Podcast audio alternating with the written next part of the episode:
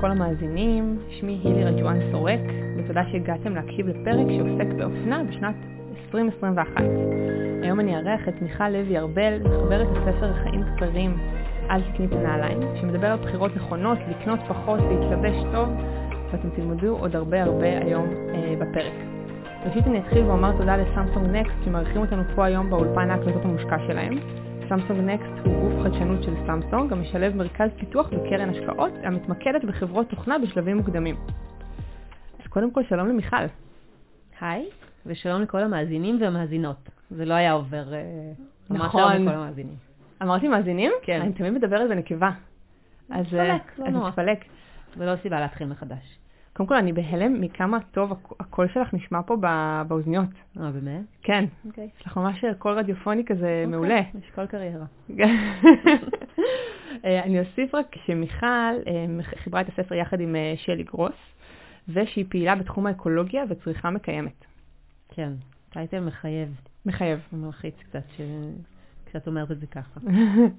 אני אתחיל באיזשהו, ברשותך, באיזשהו ציטוט מהספר, וככה אנחנו נצלול לאיזשהו דיון אה, שלדעתי יכול להתגלגל להרבה מקומות מעניינים. אה, אז ממש הספר מתחיל בין היתר בצ- בציטוט הבא: שוק האופנה וההנהלה בעולם, וההנהלה, עם עין, בעולם מוערך ב-1.7 טריליון דולר. זה המון המון אפסים. תעשיית האופנה מייצרת מדי שנה כ-160 מילי... מיליארד פריטי לבוש שנצרכים על ידי העולם המערבי וחברת השפע. בעולם המערבי קונים היום 400% יותר בגדים ממה שקנו לפני 20 שנה. יותר ממחצית מפרטי האופנה המהירה נזרקים תוך שנה מרגע הקנייה. מדי שנה מושלכים להשפעה בגדים בשווי של כ-460 מיליארד דולר. בכל שנייה נזרקים לאשפה או נשרפים ברחבי העולם בגדים שיכלו למלא משאית. אז ככה נפתח הספר. אני גם אגיד שהספר הזה, שאולי עוסק, ותכף נדבר על זה, אם, אם זה רעיון איזוטרי או אפילו משהו שהפך לטרנד, אה, בעצם הפך, הפך ממש באופן לא ברור מאליו למיינסטרים. אתם מוכרות בסטימצקי. ממש חנות ליד זרה נמכר הספר הזה, שהפך להצלחה אדירה. נכון. אה, באופן לא ברור מאליו, אגב. ממש היה- לא ברור מאליו. זה לא היה ידוע. כן? זה עדיין מרגש. הספר חוגג שנה וקצת בימים אלה, וזה עדיין מרגש אה, באמת לראות שהוא מדבר לנשים בעיקר, כן. וזה כיף. אז אה, אולי תספרי לנו קצת, למי שלא קראה את הספר, מה, כן. במה עוסק הספר? אני, אני, אני אניח פה איזשהו מושג, אופנה איטית. נכון, זה הרבה, אופנה איטית זה אחד מהדברים. הספר בעצם, מטרתו, הוא, הוא פשוט רוצה להביא למודעות האנושית, בעיקר הנשית, את הסיפור הזה של איך הפכנו קצת לאוטומטים בקטע של אה, רכישות אל מול המסך, השנה, בשנה האחרונה בעיקר, כן. אה, אל מול הסיילים, 4 ב-100, 6 ב-150, ואיך פשוט תרגילו אותנו לקנות כי זה זול, וכי זה טרנדי, וכי לבר רפאל יש את זה, בלי לחשוב על ההשלכות. כן. והספר הזה מביא את ההשלכות בצורה, מנסה להביא אותה בצורה חיננית, חביבה ולא מטיפנית. נכון. אני ממש, אה, כ- כמי שקראה את הספר, אני מאוד, אה, אני, אני מסכימה שזו באמת החוויה שעוברת. אני באופן אישי נחשפתי לתחום הזה בכלל, אנחנו עכשיו עשינו איזושהי שיחת הכנה קצרה לפני הקלטת הפרק, אה, וסיפרתי למיכל שלפני משהו כמו שלוש שנים אני שמעתי הרצאה בבית חנה על אופנה איטית, וזה היה ממש mind blowing מבחינתי. שאני כצרכנית ו, אה, וגם בעלת איזשהו תחום השפעה, או, או לפחות מרגישה איזשהו כוח ב, ב, בתחום הצרכנות, אה, לא מודעת לכל הרעיונות האלה. זה היה ממש mind blowing מבחינתי. ו, ועכשיו שעשינו ככה, שסיפרתי את זה למיכל, מיכל אומרת לי, רגע, זה אני הרציתי. אני פשוט ממש גרועה בשמות, אז ברור שלא לא זכרתי ולא קישרתי. אה, ומיכל גם ככה הפנתה לסרט בנטפליקס שנקרא The True Cost, ואני כמובן רצתי לקרוא אותו, אה, לקרוא אותו, לראות את, ה, את הסרט, ו, ומאז ממש חיי השתנו. אז, אז, אז הבחירה שגם לקנות את הספר הייתה מאוד טבעית אה, מהצד שלי. אבל מיכל, אני אשמח לשמוע ממך איך בכלל הגעת לעולם הזה, איך את מגיעה ל- לכתוב ספר כזה. אז הסיפור הוא באמת כמו כל uh, סיפור מאחורי אקטיביסט או, או פעילה, פעיל uh, כלשהו, זה סיפור אישי. זה לא התחיל מאיזה רצון לשנות את העולם, אלא הייתי באמת כתבת אופנה ב-2008 עד 2011 בידיעות אחרונות, והייתי כותבת יום-יום על הדברים הנכונים, קולקציות, מעצבים, מה שעכשיו, מה שנכון, הייתי גם הרבה יותר צעירה, אז uh, כושר השיפוט שלי היה קצת פחות uh, טוב, כלומר, הייתי כותבת על מה שיש. ואלה היו השנים באמת שהגיעו כל הרשתות הגדולות לארץ, H&M, Forever 21, Gap, והיה לחץ מאוד מאוד גדול, במיוחד בידיעות, לסקר את כל הרשתות האלה, ומה יש, מה אפשר למצוא, כשהפקטור העיקרי זה מחיר, מחיר mm-hmm. מאוד מאוד זול. ואני זוכרת ממש ימים שהעורכת שלי אומרת לי, מתקשרת בשלוש כזה, שעה לפני שסוגרים את העיתון, יאללה, מיכלי, יש לי בוקסה קטנה בצד ימין, תביא איזה נעל עם כיתוב תמונה, תביא איזה... כלומר, צריך למלא את העיתון. טוב, מדברים על תקופה שעוד היה עיתון, היו עמודים, היו פרסומות, נכון. זה כבר לא המציאות היום. וממש הייתי צריכה לייצר את הסחורה, ל- ל- לייצר אייטמים. כלומר, לא הרגשתי כבר חיבור ממשי לתחום, למה שאני מסקרת, לא התחברתי בעיקר. אני זוכרת שבפרזנטציות לעיתונאים היו מראים לנו בגדים נורא נורא זולים, וכל החגיגה הייתה ה-fast fashion, אופנה מהירה, האופנה כן. הזולה, שכל אחד יכול לקנות, זה היה הדבר. ו-H&M בארץ, זה הייתה פשוט, זה היה חג, זה, זה היה טירוף. זה היה חג. היו תמונות בעיתונים של ההמונים שממתינים שיפתחו את הדלתות. זה היה הדיבור. אני, אני, אני ממש מזדהה, אני ממש זוכרת עצמי באותם שנים, כמעט באותם שנים, מתחילה סטאז' ב... משרד עורכי דין גדול בעזריאלי, וממש כתרפיה שלי לדיכאון, אה, יוצאת ב lunch breaks או whatever זה היה, בורחת, הייתי אומרת, ל-H&M, וממלאה כן. שקיות, נכון. ואומרת להם, תחביאו לי את זה עד לסוף היום, אני, אני, אני אבוא, אני אקח את זה, כן. כזה. נכון, זה, זה היה, זה, זאת הייתה רוח התקופה. כן. ו... ולאט לאט בתוך כל הדבר הזה פשוט התחלתי להרגיש, לא, לא הצלחתי לעשות את זה טוב, והרגשתי שאני לא הבן אדם הנכון בתפקיד הנכון. כאילו mm. הרגשתי כזה קצת לא פייר כלפי הקוראים, והתחלתי לעשות כתבה על למה זה כזה זול, ומאיפה מייצרים את זה, ושלחו אותי לשבוע אופנה בניו יורק, וחזרתי עם ביקורת על הדוגמניות הצעירות. הייתי קצת הפארטי פופר, כלומר לא הייתי חוגגת את זה, לא הייתי זו שמרימה, הייתי זו שמורידה. ואף אחד לא רצה לשמוע את זה כנראה, כלומר, בתחושה שלי. ומעצמי הרגשתי שאני פשוט לא יכולה להמשיך לזייף, והחלטתי שאני הולכת לעזוב, ו...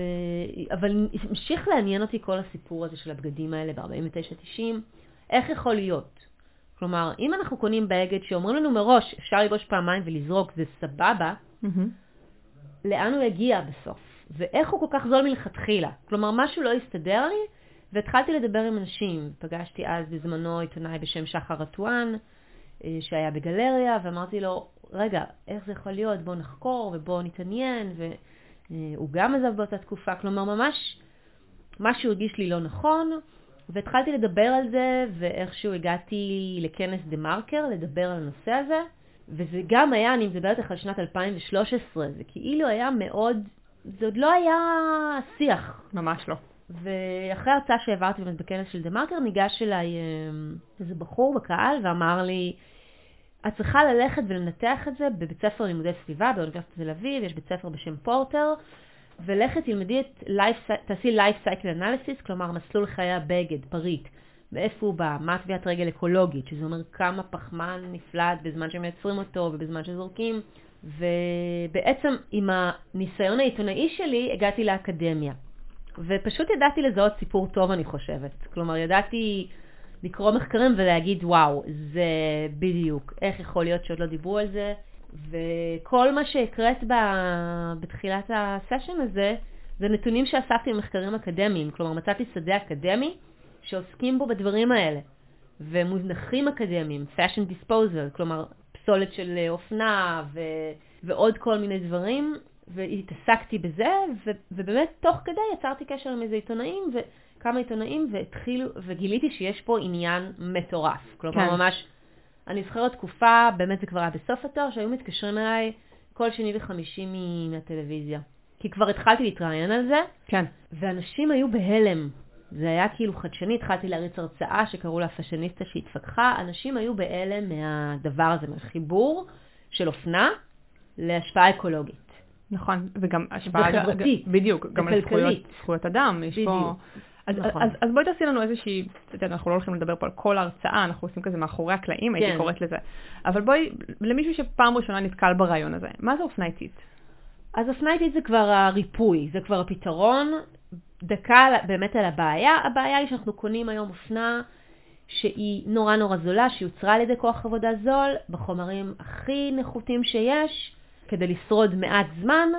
זה פשוט הפך לעוד מוצר צריכה נחות, שאפשר להחליף אותו בתדירות גבוהה. כן. זו המטרה. בניגוד לפעם, שהיו לנו כמה עונות של אה, בגדים, שהיינו קונים באופן מתוכנן, אה, אז היום המציאות הזו שונה לחלוטין, אנחנו קונים מהר, באינטרנט, מקבלים עכשיו, לובשים, מתאים, לא מתאים, זה לא מעניין אותנו, אנחנו זורקים, מעבירים הלאה, אה, וזה, וזו הפכה לאחת הבעיות המהותיות של השנים האחרונות, גם בגלל השימוש במשאבים ובכוח האדם, ומהצד השני, פסולת הטקסטיל, שמציפה כן. היום את העולם. של איפה זה לנו- כל זה הולך? בדיוק, אז יש כמה בעיות, כלומר זה גם לפני הייצור, לפני השימוש ופוסט השימוש. כן. כלומר, נוצרו כאן אה, בעיות מהותיות שרוב מדינות העולם מתמודדות איתן. אני, אני אגיד שגם ב, ב, בעקבות ההרצאה שלך וגם בעקבות הספר, היום כשאני רואה אה, בגדים, ואנחנו נתעסק בזה גם, כן, אני, בואו, אנחנו, אני חושבת שכשמישהו שומע על על אופנה איטית, אוטומטית אז אה, יש לנו קצת ויתור עצמי, ואנחנו אומרים, טוב, אז זה רק לעשירים, כי בואי, אני לא יכולה לקנות רק מעצבות אופנה ישראליות, או שנל. נכון, אני, שזה לא מה שזה אומר, אגב, תכף נפרק גם את המושג הזה. בדיוק. אה, אבל כן, כשאני נחשפת לאיזשהו אה, אה, פריט שאני רואה שעולה ממש ממש זול, ואני רואה שיש בו הרבה כפתורים, או איזושהי שזירה מיוחדת, אני, מאז הספר, המודעות שלי הולכת ל, רגע, מישהו ממש ישב אחרי ותפר את הכפתורים האלה. איך יכול להיות שבסוף החולצה הזאת עולה 50 שקל? נכון. ומישהו גם הצ- הצליחו לשלם על ייצור, על הבד, על, ה, על השינוע של הדבר הזה, וגם על המישהו הזה ש- שתפר את הכפתורים. וגם להרוויח. וגם להרוויח, בדיוק, וגם בסוף שאני אקנה את זה ב-50 שקלים, איך, איך זה יכול להיות? נכון. זה, זה מבחינתי, זה מעוות. אם זה בדיוק. כל כך זול, בטוח מישהו שילם מחיר יקר. בדיוק. וכן, האמת מאחורי הדברים הזולים האלה היא באמת די מבאסת. כן. זה די בטוח ערב עבדות או איזושהי העסקה לא חוקית, זאת האמת. ואני חושבת ששוב, הפתרון, ולכן אני מרגישה שזה באמת משהו שהוא קצת חדשני וקצת יותר עדין, כל מה שעמד לנגד עינינו בכתיבת הספר היה לא להטיף, ל- להתנזר כן. מקניות אה, שהן fun גם. נכון, כי הקניות האלה הן, כמו שאת אמרת, זה היה האוויר שלך. נכון. לרגע את נכנעת ויכולת לקנות שמלה כי נזכרת בחופש ש... שיהיה לך שתלבשי את. השמלה, ובזה שאת אוהבת לצאת, או, או זה האוורור שלנו. כן. אני גם בדיוק נתתי למיכל דוגמה ממש לפני שהתחלנו את הפודקאסט. אה, אנחנו מקליטים את הפודקאסט עכשיו בשלהי אה, אה, פברואר 2021. אה, ההורים שלי כבר שנה בבידוד בבית, הם ממש לא יוצאים, הם ממש בחרדת קורונה. והטיפה אוויר שאבא שלי יוצא מהבית זה ללכת לחנות אה, מקסטוק. והוא מרגיש, יש לו איזשהו ניצחון כזה, שהוא קונה מלא מלא מלא פריטים בזול, ותמיד אני מראה לו את הקבלה בסוף, אבל עכשיו הוצאת 500 שקל על פלסטיקים ועל דברים שאתה לא צריך ולא תשתמש בהם. ו- וגם אותו לחשוף לרעיונות האלה, זה לקח לי המון המון זמן. בואו, זה גם דור אחר, גיל אחר, אבל נכון. זו גם המטרה אגב של החנויות האלה. גם ב-H&M אפשר למצוא סלים, לא רק ב-H&M, בהרבה חנויות אחרות של אופנה שהיא כביכול זולה. המטרה היא להרגיש, כשאנחנו נכנסים לשם, זו ממלכה שבה אנחנו יכולים הכל. כן, הרי אני לא אוכל להיכנס לחנות אלקטרוניקה ולהעמיס. אני לא נכון. אוכל להיכנס לחנות מצעים ולהעמיס, לחנות יקרה ולהעמיס. שם אני יכולה להעמיס, וזו תחושה, שוב, שהיא עילאית כזו, קצת כמו הבופה בחדר אוכל. נכון. את יכולה להעמיס, את יכולה הכל, ועל זה המקומות האלה משחקים. הנה, קחי סל ופשוט תעמיסי. נכון. ו... וזה מה שמוכרים לנו. כן. לא מוכרים לי את העיפרון, ה... לא יודעת אפילו מה מוכרים, את, ה... את הפלסטיקים האלה. מוכרים לי את התחושה שאני את יכולה החוויה. לקנות פה כל כך הרבה דברים. נכון. אני מלכה, נכון. אני גדולה. ו... ובעצם הרעיונות האלה יוצאים נגד הדבר הזה, או לא הייתי אומרת נגד, אלא פשוט מציבים סימן שאלה. כן, איזושהי מודעות. כן, פשוט לפקוח עיניים. נכון. דרך אגב, כשהתחילה הקורונה, אני זוכרת פתאום, הזכרתי פתאום במאמר שראיינו את דן אריאלי, לגבי איך תופסים שליטה בעולם הזה של האי-ודאות. ואחת העצות שהוא נתן שם זה תעשו קניות אונליין, אבל בשליטה. יש משהו בהרגשה הזאת של אני עכשיו יכולה למלא סל, אני יכולה לעשות checkout, אני יכולה לשלם את המחיר הזה, הדברים האלה יגיעו אליי, יש משהו בהרגשה הזאת שהיא הרגשה של שליטה. הוא אמר, אבל תיזהרו מזה, כי זה מקום גם מאוד ממכר. אבל אז אמרתי, וואו, דן אריאלי אומר, שולח אנשים עכשיו, לכו תעשו שופינג אונליין, באמצע משבר מטורף, ואז אמרתי, התחושה הפסיכולוגית המטורפת שיש פה, של השליטה כביכול, זה, זה, זה, מדהים בעיניי. וגם אתם מדברים על זה בספר, מדברות על זה שממש יוצרים אווירה כמו של קזינו. של כל הזמן הטמפרטורה ממש נעימה בקניון, וגם אה, אה, התאורה, תמיד מרגיש אור יום, מרגיש נכון. כאילו, כאילו אוורירי, פרחוני, לכו תקנו מלא דברים. כן. דן אריאלי, שגם אגב מצוטט לא מעט בספר, mm-hmm. כי באמת כל התיאוריות שלו מאוד, אה, זאת אומרת, השתלבו היטב עם, ה, עם התזה הזו של הספר. אה, זה נכון, יוצרים לנו איזשהו מיקרו-קוסמוס שנהיה פה מנותקים מהדברים הרציונליים והאמיתיים, כן. והצרכים הממשיים. כדי לגרום לנו לחלום. נכון. ולפנטז ולממש פנטזיות. כן. ושיהיה נעים ויהיה מנותק. וזה פה באמת המקום שאנחנו אומרות, שנייה, עצרו רגע, ובואו נזכר גם מה אנחנו צריכות ומי אנחנו. אז אנחנו זורקות פה הרבה אה, להעביר את המושג אופנה איטית. מיכל, את יכולה לספר לי רגע מה זה אופנה איטית?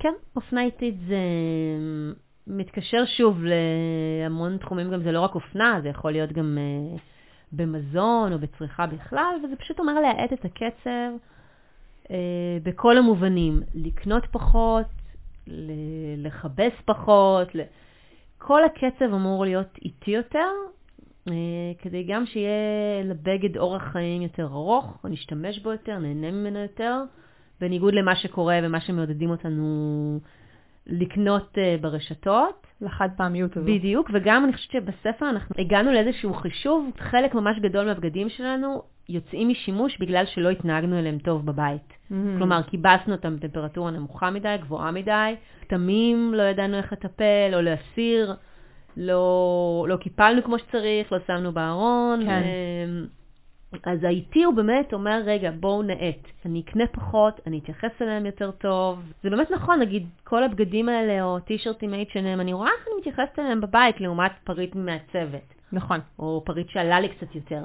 נכון. אני, זה אני, הרעיון כאן. נכון, אני גם אוסיף עוד מילה לזה, שבעיניי זה דיוק. כן. משהו שאמרתי אה, למיכל, שבעיניי בין הספר הזה לבין אה, The Life Changing Magic of uh, Tidying Up אה, של מארי קונדו, אני ממש תפיסתית מתייחסת שונה לאיך אני צורכת בגדים ואיזה בגדים אני אה, משמרת. כל התפיסה הזאת של what brings me joy, אה, ולקנות דברים איכותיים ואחד וטוב, לעומת ה... נכון שכרגע בקופה ב-H&M או בזארה אני מרגישה ממש ממש כיף שעכשיו יש לי עשרה פריטים, אבל האם אני צריכה באמת העשרה פריטים האלה? והאם באמת רציתי עשרה פריטים, או שפשוט זה היה כזה ליד הקופה ובזול ולקחתי איתי? כן, הישרדות כזאת, לתפוס כמה ממש. שיותר כדי ש... שלא יחסר. זה ממש... אה, זה לגמרי משהו שהוא התנהגותי, הוא בכלל לא קשור לצרכים שלנו. כן. ואני חושבת ש... כן, זה פשוט מינונים. זה עניין של מינונים ועניין של בחירות, ולקחת אחריות. אה, לא מצאתי בספר את המשפט המדהים ששלי אה, גרוס הכניסה, שהוא לא הוא משפט שלם, ששייך לאני למוט, היא זו שמצוטטת אה, עם המשפט הזה. וזה נכון להגיד לא. וגם זה משהו שהכנסנו לספר, אם את לא רוצה למצוא את עצמך ישנה חצי מהחיים על מצעים מכוערים שאימא שלך גלגלה אלייך, פשוט תגידי לא, אל תקחי אותם. נכון. והרבה בחירות שאנחנו עושות באמת, בלי לשים לב, פשוט אומרות כן, פשוט לוקחות, פשוט וואי, עוד אפשר להשתמש בזה, זה סבבה. כן, האמת שיש לנו פרק שלם שאני מקליטה פה אה, בפודקאסט שעוסק בריצוי. שזה גם כן. תכונה הרבה פעמים מאוד נשית, כן? של לא נעים לי. ואז פתאום, כמו שאת אומרת, אני בסוף ישנה על המצעים האלה שאני לא רוצה לישון עליהם. נכון. שאני בסדר עם זה, אבל וואלה, אני יכולה לישון על מצעים שיעשו לי ממש ממש כיף עכשיו. זה דורש אומץ, כי אני איזה יום הסתכלתי פתאום על חדר של הבנות, וראיתי שזה אסופה של דברים שסבבה, כבר יש, אז לא צריך לקנות, או לא צריך לחפש את הדבר הזה. נכון. והשידה החומה קצת לא קשורה הזו, עם המיטה שמישהו מסר. ועם הווילון שהיה כבר בבית, ופתאום את מוצאת שזה כזה לא כיף, לא נכון. נעים. אבל נכון. אז צריך נורא להיזהר עם ה... כאילו, עדיף את האחד הטוב הזה שאת ממש רוצה, על פני משהו מתגלגל שאת תזרקי אולי אחר כך ותחפשי אחר, ו... ו... כן, לא להתעסק רגע בלא נעים לי, וגם לא רגע, כאילו, זה, זה, זה מקום של שליטה ממקום אחר, שליטה של אני עכשיו שולטת במה נכנס אליי הביתה, במה אני רואה בעיניים כל הזמן, באיזה כן. דברים יש בתוך המגירה. נכון. אמ, גם בעיניי זה מתקשר לעוד תיאוריות, אה, אם זה קצת מונטוסורי, של הילד פותח את המגירה ויש שם בדיוק את הצעצוע שאני רוצה שהוא ישחק איתו, ואני לא רוצה שהוא ישחק עם כל מיני צעצועים אחרים. אז הוא פותח את המגירה, מבח- מבחינתו זה גם הרגשה של שליטה ועצמאות. כן. אמ, ויש רק את הצעצוע הזה, כן. וזהו, ואין את כל הדברים שגם אני לא רוצה שיהיו שם. כן, ברור זה שזה לא גם- הוגן להתבאס על הילדה שהיא בחרה באיזה סוואטשר ורוד עם מיקי מאוס מכוער, פשוט אל תשימי לה אותו במגירה. בדיוק. מראש. בדיוק. נכון, גם אם אחותך זרקה ואמרה שזה סבבה ואיכותי עוד ועוד אפשר להשתמש בו. ממש. האמת שבדיוק היה לי שיחה עם אימא בגן על זה, היא שאלה אותי, מי בוחר את הבגדים לגאיה? אם זה אני בוחרת או שהיא בוחרת? ואז אמרתי, האמת שחצי חצי, אבל הרוב היא בוחרת. ואז היא אמרה לי, אבל איך היא מתלבשת כל כך יפה?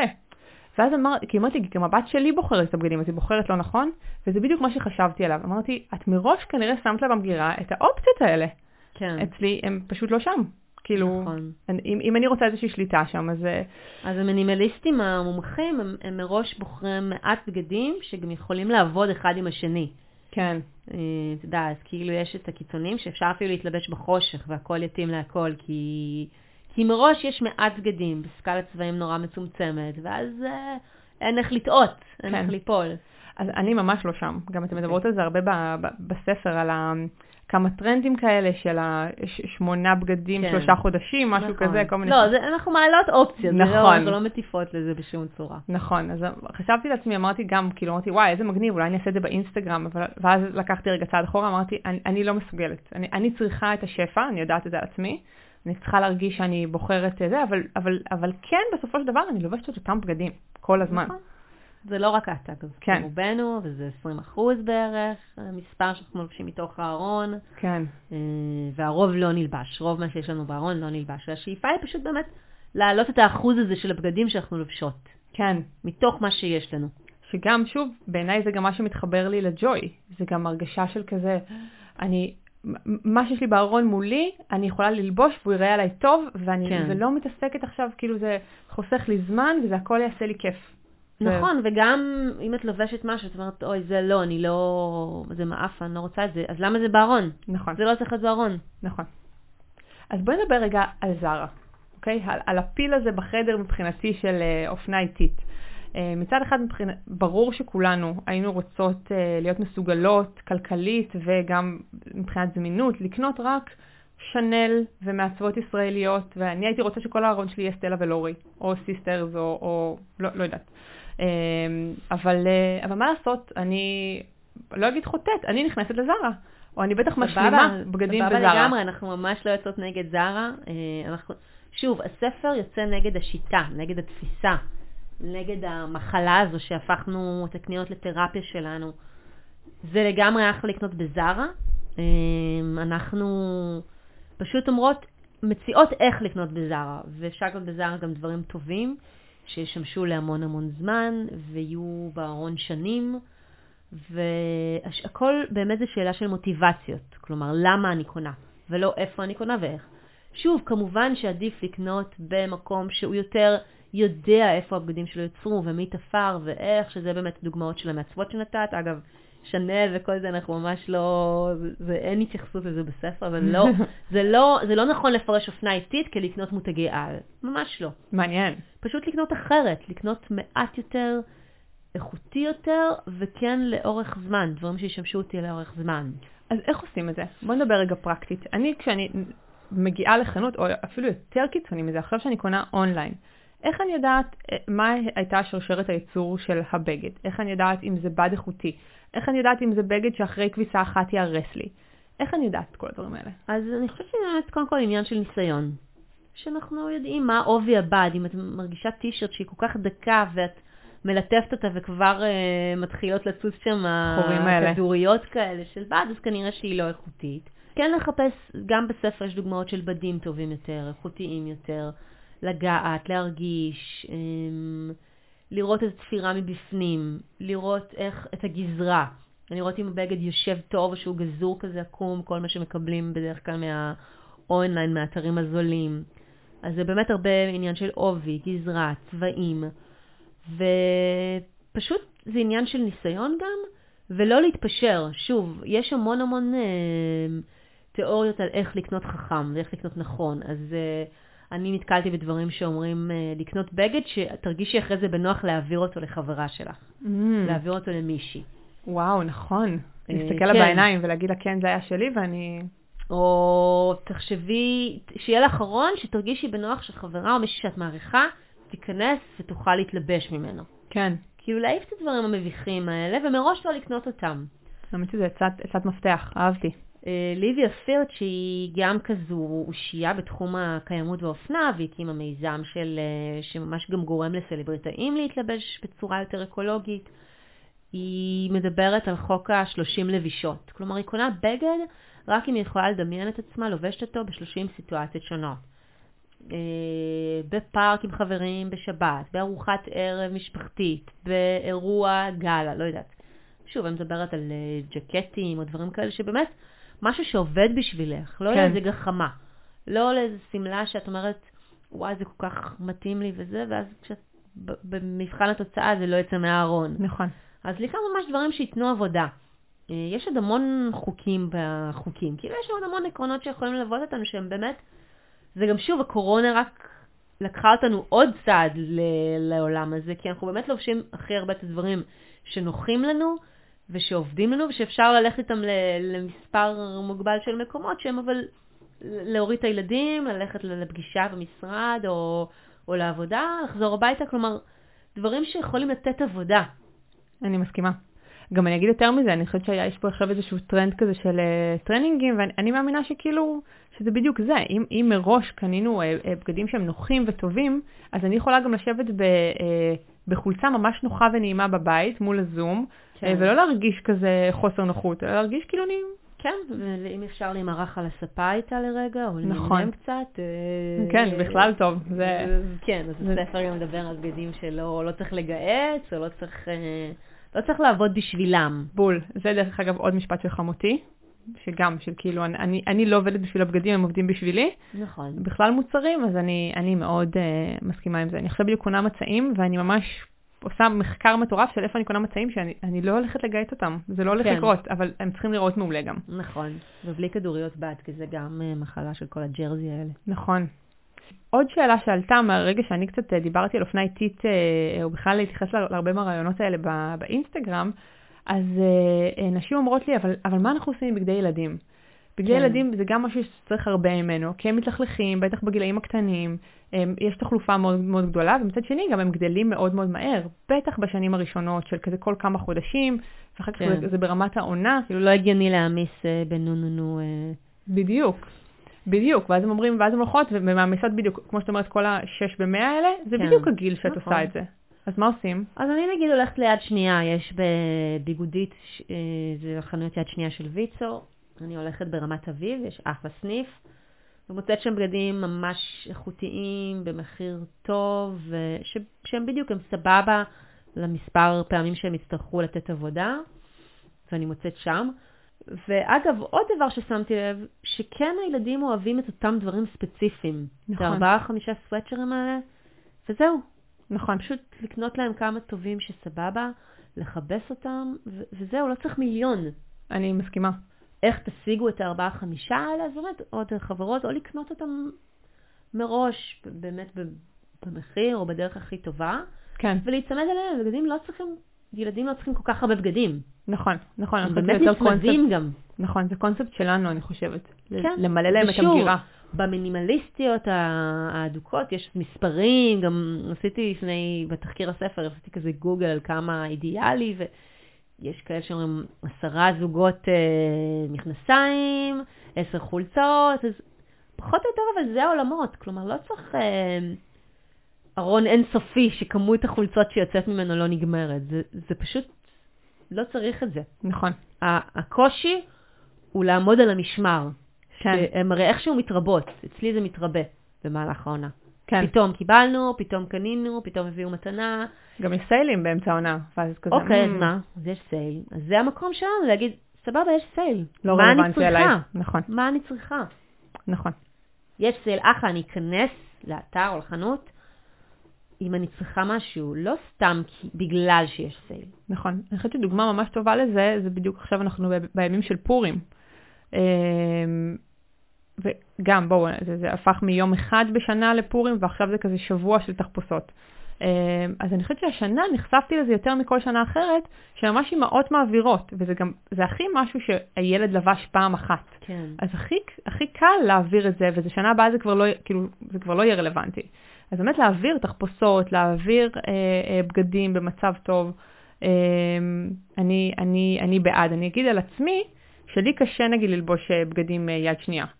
אבל, Mhm. אבל, אני, אבל אני כן יותר מודעת, אני מרגישה שהתרומה שלי לעו- לעולמות האלה, זה באמת פשוט לקנות פחות. נכון. לא חייבים לאמץ את כל ה... את כל התורה. את כל העקרונות בדיוק בבת אחת. יד שנייה זה אחלה דרך אחת אה, לאמץ. אפשר גם אה, יד שנייה במוצרים נכון. אחרים, נגיד משחקים או אופניים, או לא יודעת, כל מה שאפשר לקנות ביד שנייה. ויש גם בחנויות יד שנייה הרבה בגדים שהם חדשים לגמרי, נכון, עם הטיקטים. נכון. כן, זה לא בהכרח אומר יד שנייה שכבר חרשו על הבגד והוא אה, מתפורר. נכון. ודרך אגב, אני גם כן אשים על זה כוכבית, ואני כן אגיד שיד שנייה אני ממש סבבה אם זה מחברות. שאני יודעת מאיפה כן, זה יש הגיע. אגב בדיוק מלא מסיבות החלפה כאלה. נכון. כאלה שכל אחת מביאה, וזה גם יכול לעבוד אחלה. נכון, נכון. וואי, מיכל, זה היה מרתק. באמת? למה זה מפתיע אותך? כי אני הרבה שנים בזה, זה מרגיש לי כבר ש... לא מחדש. אני חושבת שזה עדיין יחדש להר- להרבה נשים או הרבה אנשים את, ה, אה, את העקרונות של הדבר הזה. המטרה בפרק הזה מבחינתי היא, היא, דרך אגב, מיכל אמרה את זה עוד לפני שבכלל התחלנו להקליט, היא, היא ממש לא מקום של הטפה, אלא פשוט לחשוף אתכם לעולם הזה, לחשוף אתכם לעוד רעיונות. מתוך זה תיקחו מה שתיקחו, הכל, אה, הכל בסדר, אבל, אה, אבל פשוט תהיו מודעות או מודעים לפריט. אתם, אתם, אתם ניגשים לחנות, אתם מחזיקים איזשהו פריט ביד, תחשבו רגע, מי תפר את הכפתורים, מה עבר, מה עבר פה בדרך, איזשהו משפט שהיה לכם בספר זה, כשאת אה, אה, מזמינה פריט בדולר מסין, את כרגע העלית גם מטוס נכון. לאוויר בשביל הדבר הזה. נכון. אה, וזה גם עוד איזושהי מודעות שיש לי, ואני חייבת להגיד שגם יותר מהכל, מאז הספר אני חושבת, אני לא כל כך קונה פריטים מכל האתרים הסינים האלה למיניהם, כי מה שהיה קורה הרבה פעמים זה שהייתי קונה משהו כי מאוד מאוד זול, והוא מגיע לפה והוא לא מדויק, ואת גם לא תחזירי אותו, זה, לא, זה בכלל לא באופציה. קרה בלי רגשות אשם, כן, כי אין לך שום רגשות חרטה, כי זה היה, עלה מעט כסף. נכון. אז ההוצאה כאן היא שולית. כן, המחיר הסביבתי, האקולוגי, החברתי, הוא, הוא לא קיים, הוא לא על השולחן, אז אין שום תחושות אשם בלזרוק את הפריט, ומה שקורה היום בחנויות יד שנייה, ביגודית או whatever, כשהם מקבלים פריטים חדשים לגמרי, וגם פריטים באותה מידה, באותו הצבע, בצבעים שונים. כי מישהו מתקשה להחליט אה, על הצבע הבול או על המידה, אז פשוט מזמינים כמה, כי נכון. זה כל כך זול. נכון. אז אני גם אגיד יותר מזה, אני על עצמי יודעת שיש לי בעיה של אה, לוקח לי זמן לשחרר משהו. כן. אז נגיד אני קניתי כבר משהו, אז אני לא ישר אזרוק אותו, ואז זה עוד יותר גרוע מבחינתי, כי הוא יישב לי שם בארון, אני אשנא אותו, אני לא אלבש אותו אף. פעם, בדיוק, וזה, וזה, וזה אז מתקשר לי כבר, אני מחברת את זה לתחושה של הג'וי, שאני פותחת את הארון ואין לי ג'וי. אז אני פשוט לא, לא, לא ניגשת למקום הזה מתעלמת. יותר. אזור אפור, אה, כן, בארון. אז, אז, אז מבחינתי הפסקתי פשוט להזמין, כי אני מעדיפה להוציא אפילו עוד טיפה כסף, וזה ה- זה המוטו שלי עכשיו, ולהז, ולרכוש משהו שאני יודעת שאני ארצה להשתמש בו, או לפחות אם הוא הגיע אליי הביתה ואני לא רוצה אותו, אני מחזירה אותו. אין לי... אין זו לי... התפיסה גם שאנחנו מנסות להעביר, אני חושבת שאנחנו התרגלנו לקנות את הארבע במאה הזה, את הכמה, או את הכמה זולים, שהם סבבה, במקום אחד שהוא וואו. בדיוק. זאת אומרת, שווה את העוד טיפת כסף אפילו, שהוא באמת לפעמים אפסי, נכון. לפריט שהוא, אני באמת אהנה ממנו. נכון. זה פריט איכותי, שכל פעם שאני אפתח את הארון ואראה אותו, יהיה לי כיף להיזכר בו ולראות את האיכות הטובה שלו. בדיוק. לעומת ארבעה כאלה בינוניים, שאני אגיד, טוב, אני אלבש את זה ובסדר. נכון. להעביר את היום. נכון, וגם כל האספקטים הפסיכולוגיים של זה. בואו, תרימו לעצמכם, כולנו רוצות, בטח בימים כאלה, להרגיש וואו.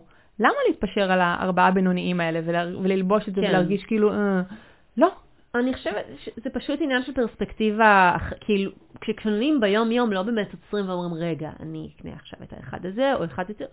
נתקלים במשהו שהוא זול, הוא נכון. נוח לכיס שלי, הוא לא יהיה הוצאה גבוהה מדי, זה נראה לי סבבה, אני משכנעת עצמי, ואז בבית, כשאני לובשת ואחרי הכביסה 2, שזה קצת מאבד מהצורה, רק אז התובנה הזו יכולה בינוני. להגיע. כלומר, נכון, שהתפשרתי. אני חושבת שבריל טיים לא באמת מרגישים לא מרגישים.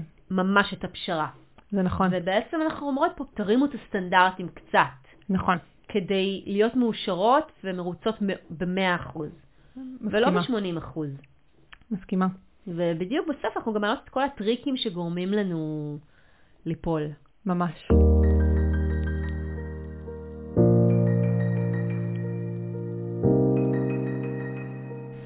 מיכל, זה היה פשוט מרתק. תודה. אני מקווה שכל מי שמאזין, מאזינה לנו, אה, ירימו לעצמם ועכשיו יגיעו למקום של וואו. אנחנו גם נגיד, כמו שציינו מספר פעמים, שזה לא... להגיע לשלמות פה, זה גם, זה גם לא המטרה, אלא באמת... לא, אין שאיפה כזו בכלל. בדיוק. פשוט להיות טיפה יותר טובים לארון שלנו ולעצמנו. ולעולם. כן, לעולם זה, זה יקרה לבד. נכון. נכון. טוב, מיכל, תודה. תודה. כיף להיות פה.